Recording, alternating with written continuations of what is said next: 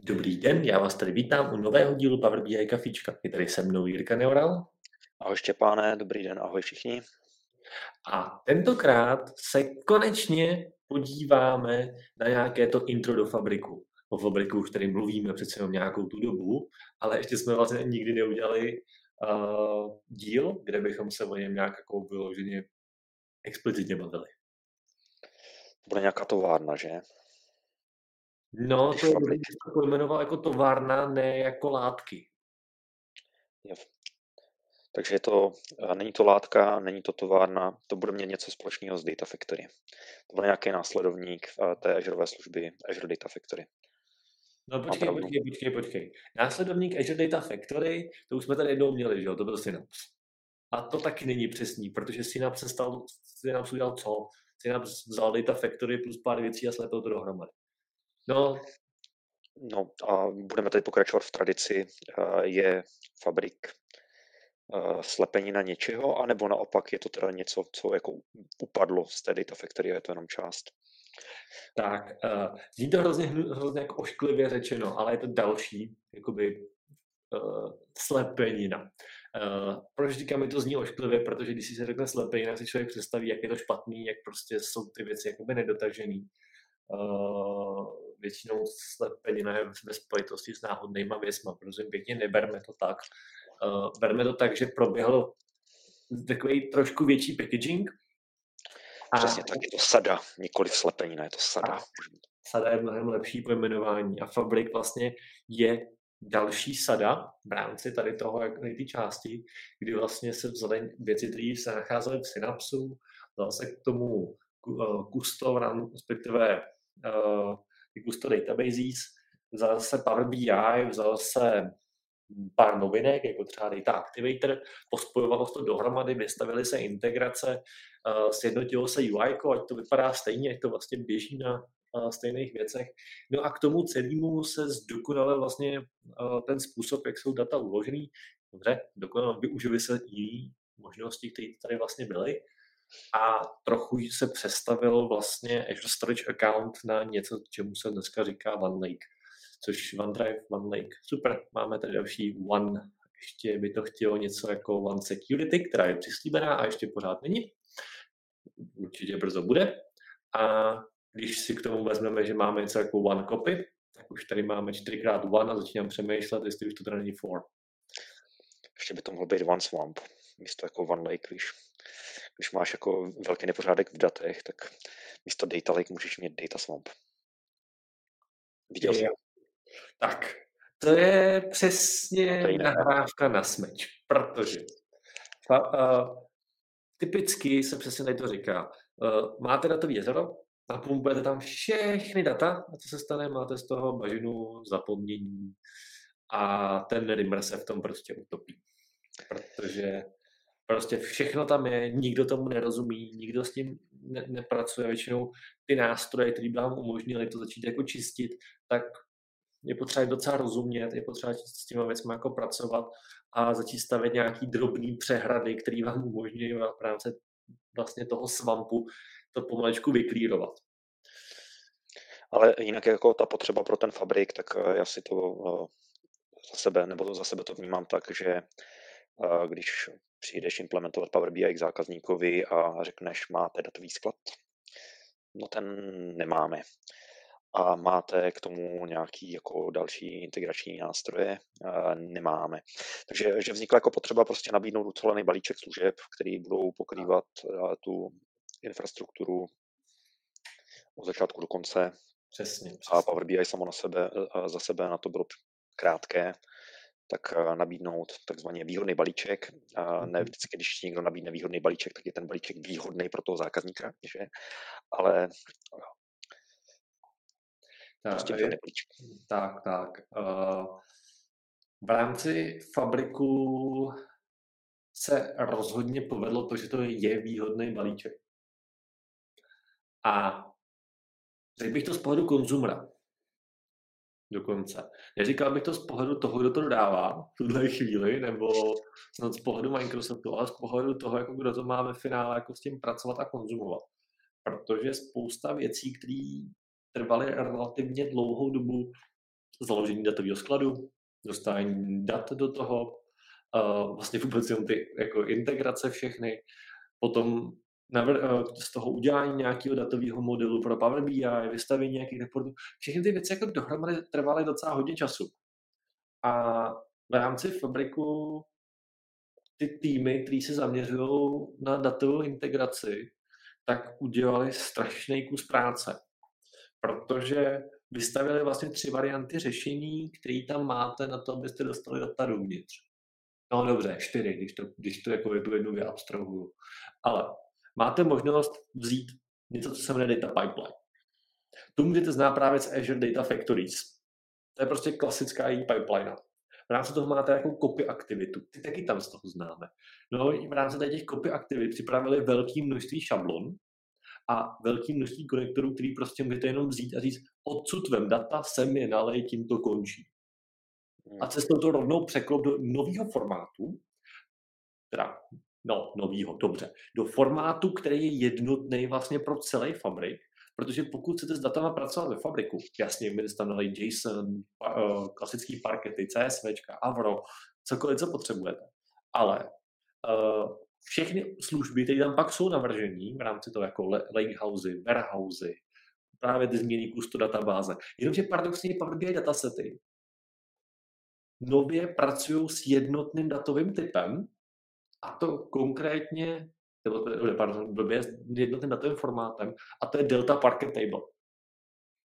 Já bych možná se vrátil na úplný začátek, teda pokud jsme řekli, že uh, ten fabrik je výhodný balíček nějakých služeb, tak uh, služeb, pro jaké služby vlastně, který, se kterými tam můžeme počítat, uh, který vertikály to pokrývá? Tak, máte tam datovou integraci, máte tam data engineering, máte tam data warehousing, máte tam data science, máte tam real-time analytics, máte tam reporting. Takže a plus teda to úložiště, který jsi zmínil na určitých delta paketů. Plus to úložiště, ale to jsem umyslně z tolika vynechal, protože to se platí zvlášť. Dobrá otázka. Zase e, e, ty občas říkáš uh, nahrávka na smeč. Uh, já jsem viděl, že je možný si ten fabrik jako zkusit v tom portálu, že jako pokud jsi admin, tak může říct try, je to bezpečný, to tak jenom jako zkusit. Existuje cesta zpátky? Cesta zpátky existuje vždycky. Výhoda v rámci fabriku, respektive jeho trialu je taková, že zapnete trial, máte 60 dní. A ten trial si zatím můžou pustit všichni. Uh, obecně řečeno, že bych zkusil, dokud ten trial existuje, protože to, co se stane, tak se vám vytočí licence známá jako F64 což je ekvivalent P1. Power BI Premium per Capacity, základní. Uh, ekvivalent z toho důvodu, že nic jako P1 už v podstatě neexistuje, místo toho už je jenom F64. A to, co říkám, ještě proč taky jako ekvivalent, protože oni vám nedají čistou F64. V dokumentaci najdete, že ta trialová je omezená ve spoustě věcech, včetně možnosti, jako kolik vám poběží paralelních notebookových sessions a podobně, ale můžete si spoustu věcí vyzkoušet. V tu chvíli neplatíte vlastně za, za to, co se tam vytočí, to, co tam děláte, platíte maximálně za ten storage. Což se platí klasickou cenovkou Azure Storage Account s zapnutým hierarchical namespaces. Takže ty cenovky jsou krásný malý. Takže cesta zpátky existuje, protože jo, někdo, by se mohl bát, někdo by se mohl bát, že některý switche byli nevratný.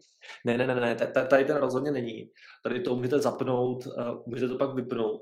To, co bych taky určitě chtěl říct, tak Fabrik dneska existuje ve dvou licenčních politikách. Jedna se jmenuje PSU Go a druhá je vlastně Reserved.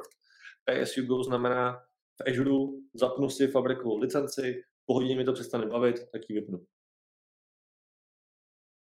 Eh, člověk by čekal, dobrý, teď zaplatím jenom tu hodinu. No, záleží na tom, co jste tam dělali. Pokud jste jenom zapli, vypli, nebo případně jste udělali nějakou jako mikrooperaci, patrně zaplatíte jenom hodinu.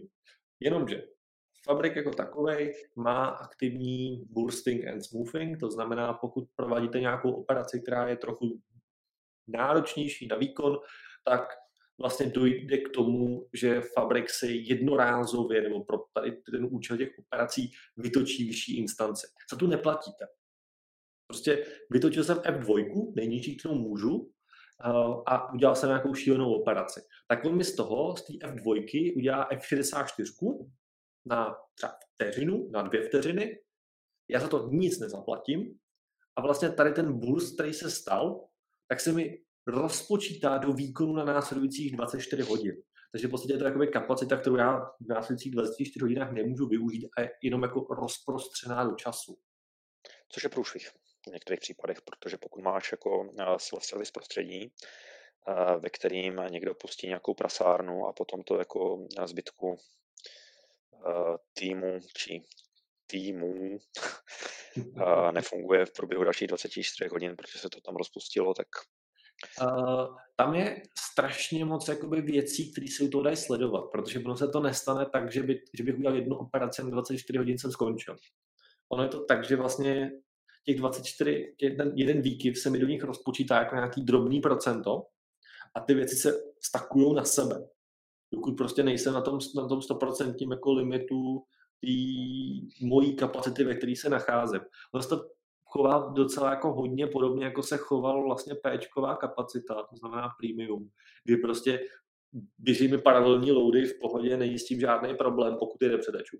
Pokud je přetečů, dochází ke zpomalení. Pokud je přetečů hodně, tak už nedochází zpomalení, ale k zastavení určitým typům operací. Tady v tom případě interaktivní, to znamená té porty se pomaličku začnou odřezávat nebo ty části. Pokud bych to přišvihnul extrémně, no, tak se mi zaříznou i backendové operace, což je ten nápočet. OK. Uh, tak bavíme se tady teda o tom, že se to může vyspinovat někam nahoru. A jaká je ale cenovka, pokud by si to chtěl pořídit? Nějaká základní a co ti to vůbec jako přinese, nebo možná ještě z jiné strany a k cenovce se můžeme vrátit k tomu dotazu, ale uh, z pohledu tebe jako admina fabriku, co považuješ za největší benefity? Uh, hele, Největší benefity za mě jsou to, že nemusím manažovat x věcí. Já v tuhle chvíli jsem vlastně schopen manažovat jednu, jednu jedinou službu a vlastně v rámci ní manažuji i všechny ostatní. Do téhle chvíle musel jsem mít a manažovat Synapse. Pak jsem musel jít manažovat Databricks, abych prostě z toho jako vylámal tu plnou kapacitu, když jsem potřeboval že jo, Databricksový notebooky a podobně, jako dělat s tím tyhle operace. Nemusím manažovat storage account. Nemusím k tomu ještě manažovat Power BI.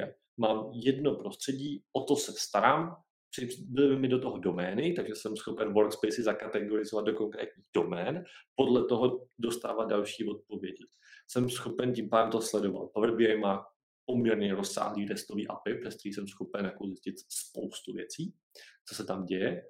A v tu chvíli začínají vlastně docela krásné časy. Mám tady možnost postavit si kompletně celý prostředí od bronzu až do gold nebo kamkoliv jinam, pokud bych náhodou ten jako cyklus měl tu metrologii na trošku rozšířenou a celý to je verzovatelný. Vlastně v rámci toho, jak přišel Fabrik, všechno se dá verzovat v Gitu. Nádhera. V tomhle to mě ten Fabrik opravdu baví, že uh, přišel, odemknul strašně moc možností a umožnil mi přestat duplikovat data, což je jako další extrémně velký benefit, o kterým si myslím, že by stálo za to se aspoň zmínit. Protože deduplikace dat v rámci fabriku je kritický téma. Že jo, já nechci prostě dokola pumpovat data zprava doleva, což běžně máme Power BI, máme warehouse, tak do toho warehouse, z warehouse musím ty data dostat do Power BI, protože se připojím direct query, tak ten výkon není dobrý, co si bude. Většinou to není dobrý, pokud netahám nějaký malý množství jako hodnot. No a v rámci vlastně to, když přišel Fabrik, tak se řeklo, dobrý, máte live connection, máte direct query, máte import. Byla by sranda, když už teda jsme sjednotili ten, dat, eh, ten datový formát, všichni měli Delta Parquet Table, takže bychom vlastně tady udělali serverless vrstvu, která skrz vlastně jakoby umožní analýzy servisy se přímo ptát na data, které tady už jsou. A vlastně... Ale zase pořád tam nemáš jako vertipak nad tím postavený, že? takže by to bylo za cenou výkonu, ne? Mm-mm. Je to trochu komplikovanější, ale uh, postavil se režim, který se jmenuje Direct Lake, který mi právě umožňuje vyloženě vyčítat ty věci napřímo z toho lejku. Ano, odpověď je o něco pomalejší, než přímo z Vertipaku. Na druhou stranu, pokud máte ty delta parket, ty deltové tabulky uh, správně uh, uložený, to znamená, jsou optimalizovaný výordrem, tak ta rychlost toho načítání dat z nich je brutální. A v tu chvíli jako vy proti tomu jste schopni posílat i DAXový dotazy všechno. A ty odpovědi jsou krásné. Jako opravdu bez srandy krásný. I v rámci nějakého složitějšího datového modelu, nepřičtený nad jednou tak. tabulkou, která vládne všem. Tak, i když bys měl po, uh, větší model a chtěl tam prostě poslat na, tady mi spočítej 15 T12 MV počtů přes 100 milionů řádků, nemá s tím problém. Jako, nemá. OK. Takže tady máme nějaký balíček služeb a co když všechny ty služby ale nechceš využívat. Co ti přinese třeba ten fabrik v situaci, že už teda máš datový sklad, který seš z jakýkoliv důvodu nucen využívat. Mm-hmm. Máš tam třeba i nějakou vrstvu analýzy services, která tam teda být třeba i nemusí. Ale dejme tomu, máš Oracleový datový sklad a chtěl bys využívat fabrik. Co ti to vlastně přinese navíc v tomhle případě? tak v tu chvíli vlastně pořád mám Power BI v rámci toho, jo? takže pořád vlastně tam mám Power BI jako možnosti, musím tím dělat reporting. Další jako dobrá věc, která tady je, je jasně můžu vzít data z toho warehouse, překlopit si do fabriku, why not, na druhou stranu můžu udělat i něco, co jmenuje tak a teď já doufám, že nepropálím krycí jméno toho, ale ono už to oznámený stejně bylo.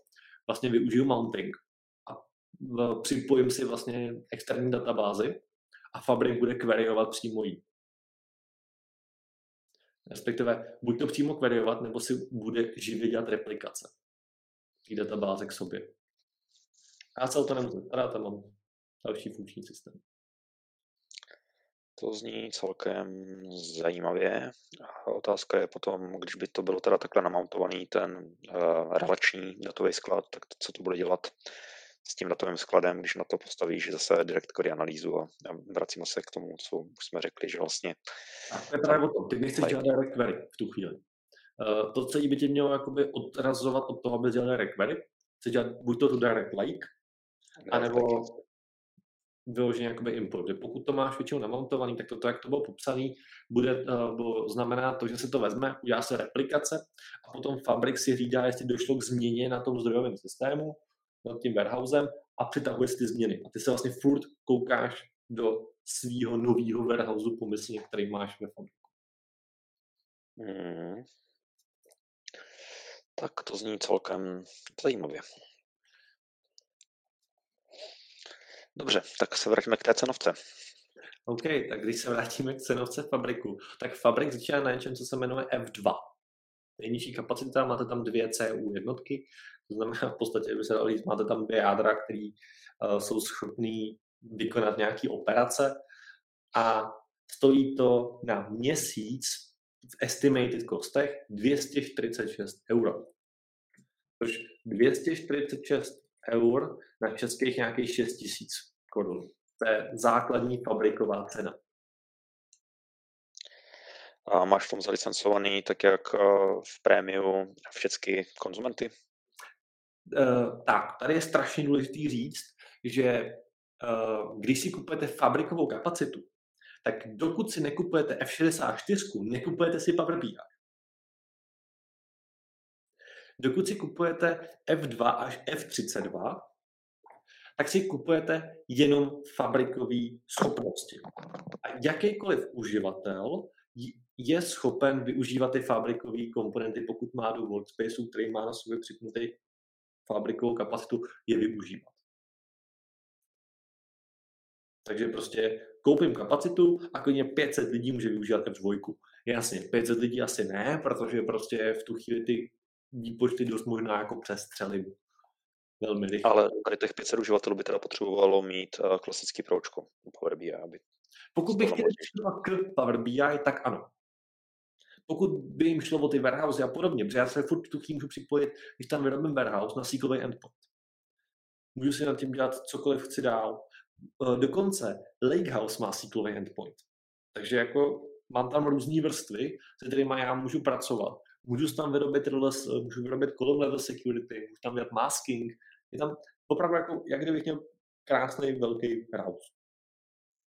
S tím, že uh, to, jsou, to je cena PSU Go, to, co jsem řekl, a reserved cena, to znamená, neplatíte prostě jenom za hodiny, kdy to máte zaplý, případně za to, když vám dobíhá smoothing, tak je o 41% nižší.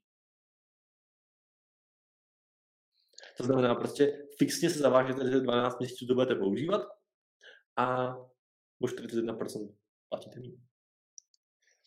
Přemýšlím, jakou další otázku bych to, uh, se zeptal. no, jako uh, ještě možná teda jenom doplním. Když si koupíte F64, tak si technicky kupujete i právě P1. Takže jako v tu chvíli už i konzumři Power BI vlastně jim stačí flíčko. V tu chvíli jsou jako pokrytý. Takže bez ohledu na počet uživatelů konzumovat může každý, ale pořád ty autoři musí být zalicencovaní pročkem. Uh, vývojáři, ano. Vývojáři. Tak. Publishři. Tak, publishři, přesně tak, přesně tak. Dokonce to, co je jako docela zajímavé, tak když máte F2, tak se vám bude XML a endpoint a gitová integrace. Takže už jsem viděl i tu kombinaci, že prostě máte produčkový uživatele, máte k tomu F2 na těch zhruba 6 tisíc měsíčně, to, to máte nastřelený na jednotlivý workspacey a už si tam děláte prémiové věci, protože máte XML a endpoint a dá se dělat cokoliv tu chvíli. Mm-hmm. Tak mě ty fabrikové možnosti zní celkem dobře a že pokud by jsem byl třeba nějaká menší firma, která by řešila, jestli si má pořídit eh, SQL server s analytickými službama, tak tohle asi vyjde o něco levněji. To tak jako, když říká 6 000 dolarů. 6 000 korun. Uh, 6 000 korun, omlouvám se, 6 000 korun uh, za měsíc, tak to se dá. Jako, zároveň musím říct, že jako postavit tam jako warehouse, který bude obsahovat všechno, už to bude jakoby napočítávat a přitom se budu to za tím direct linkem je fakt rychlý.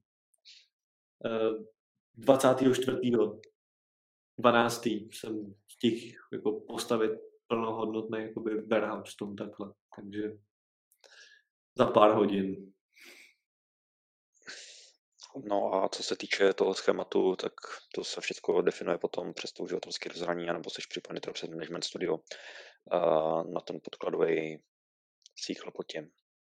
Tak, uh, část můžu udělat přes UI, můžu se připojit na ten SQL server, dopsat si další část tam, ale já v tom vlastně UI mám možnost psát rovnou to SQL exekuovat.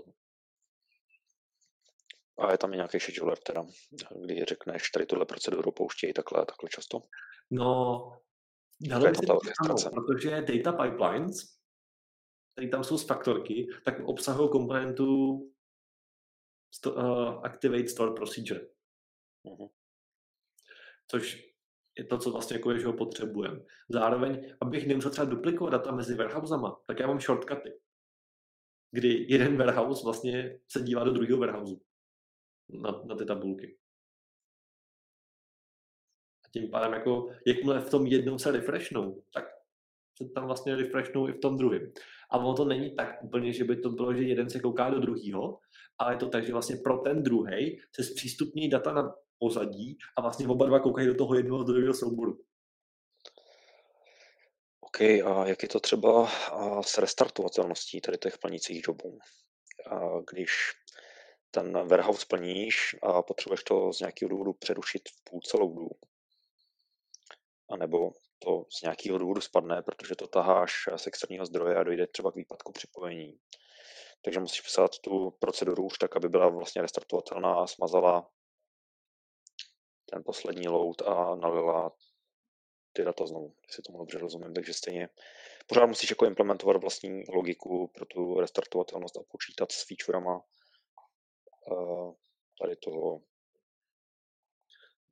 Tak, jako velkou část samozřejmě tady pořád dál jako řešit musím. Tak jako hmm. o tom bez debat. Uh, na druhou stranu, pokud mi to somehow spadne v půlce, tak jsem by mi se neměl naimportovat nic, jo. No, to je potom jako otázka, jak, jak je to implementovaný a proto jsem to právě tam, eh, že vlastně je pořád jako... hodně o tom, čím to vlastně plníš. Co je vlastně ten vstup, který dělá, říká, jdem to z Lakehouse a dej to do Warehouse. Protože já tohle jsem schopný udělat uh, data flowčkem. Jsem schopný to udělat notebookem. Jsem schopný to udělat copy aktivitou, ale i tou store procedure. A pak je na mě vlastně, co volit. Pokud bych šel data flowčkem, pokud bych šel uh, copy aktivitou, tak pokud nedojde kompletnímu, tak se to celý nepřenese. Tak prostě dojde k, jakoby, k smazání. Uh, pokud udělám procku, tak je na mě, jako co jsem v ní napsal. Že jo? Pokud Jasně. to bude jenom uh, truncate, zahodit nejdřív celý obsah a pak uh, insert, select a končím, tak pokud mi proběh nejdřív truncate, tak se mohl zlovit. Tak jo, tak tam bys taky mohl hodit big intrany, jo, když to že no.